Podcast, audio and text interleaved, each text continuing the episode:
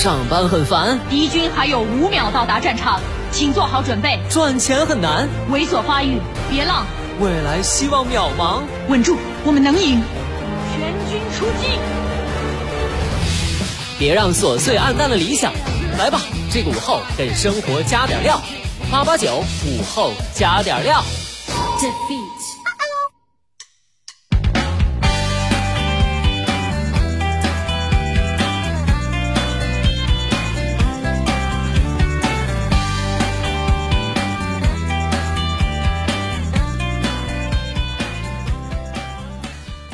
生前的你还好吗？欢迎收听午后加点料，我是海鹏。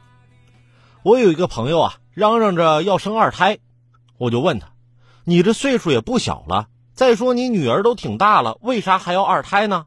为了响应国家号召，这哥们儿告诉我：“你可别提了，我那个女儿，我用私房钱给她买巧克力，她跟她妈打小报告说我有私房钱。我和别的女同志说了两句话，她就打小报告。”说爸爸光和漂亮阿姨说话，最可气的是他把我藏的私房钱给翻出来交给他妈了。你说这么坑爹的孩子将来能指望得上吗？还是趁早再生一个吧。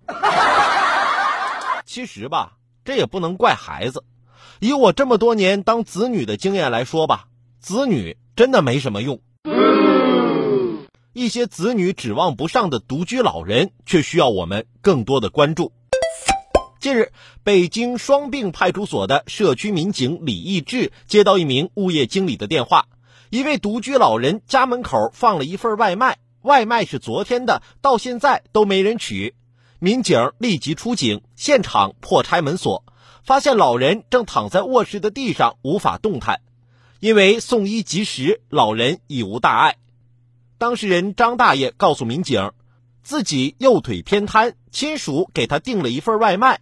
他接到送餐电话后，本想出门取餐，却在下床时滑倒，摔在地上，压到偏瘫的右腿，便爬不起来了。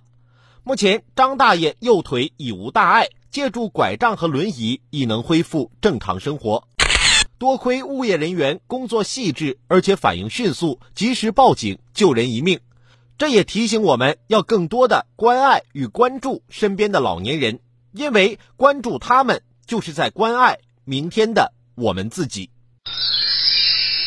记得有一次在街头采访，我看见一对年近古稀的老人手拉手去逛街。老奶奶啊，可能是觉得有点不好意思，想挣脱老爷爷的手，但是老爷爷还是紧紧的拉着。我就过去问老爷爷：“大爷，您和大妈生活这么多年，还这么恩爱呀？”老爷爷说：“别看我俩都老了。”但是你大妈，在我眼里依旧是个小姑娘，只要是拉不住，她就跑去买东西了。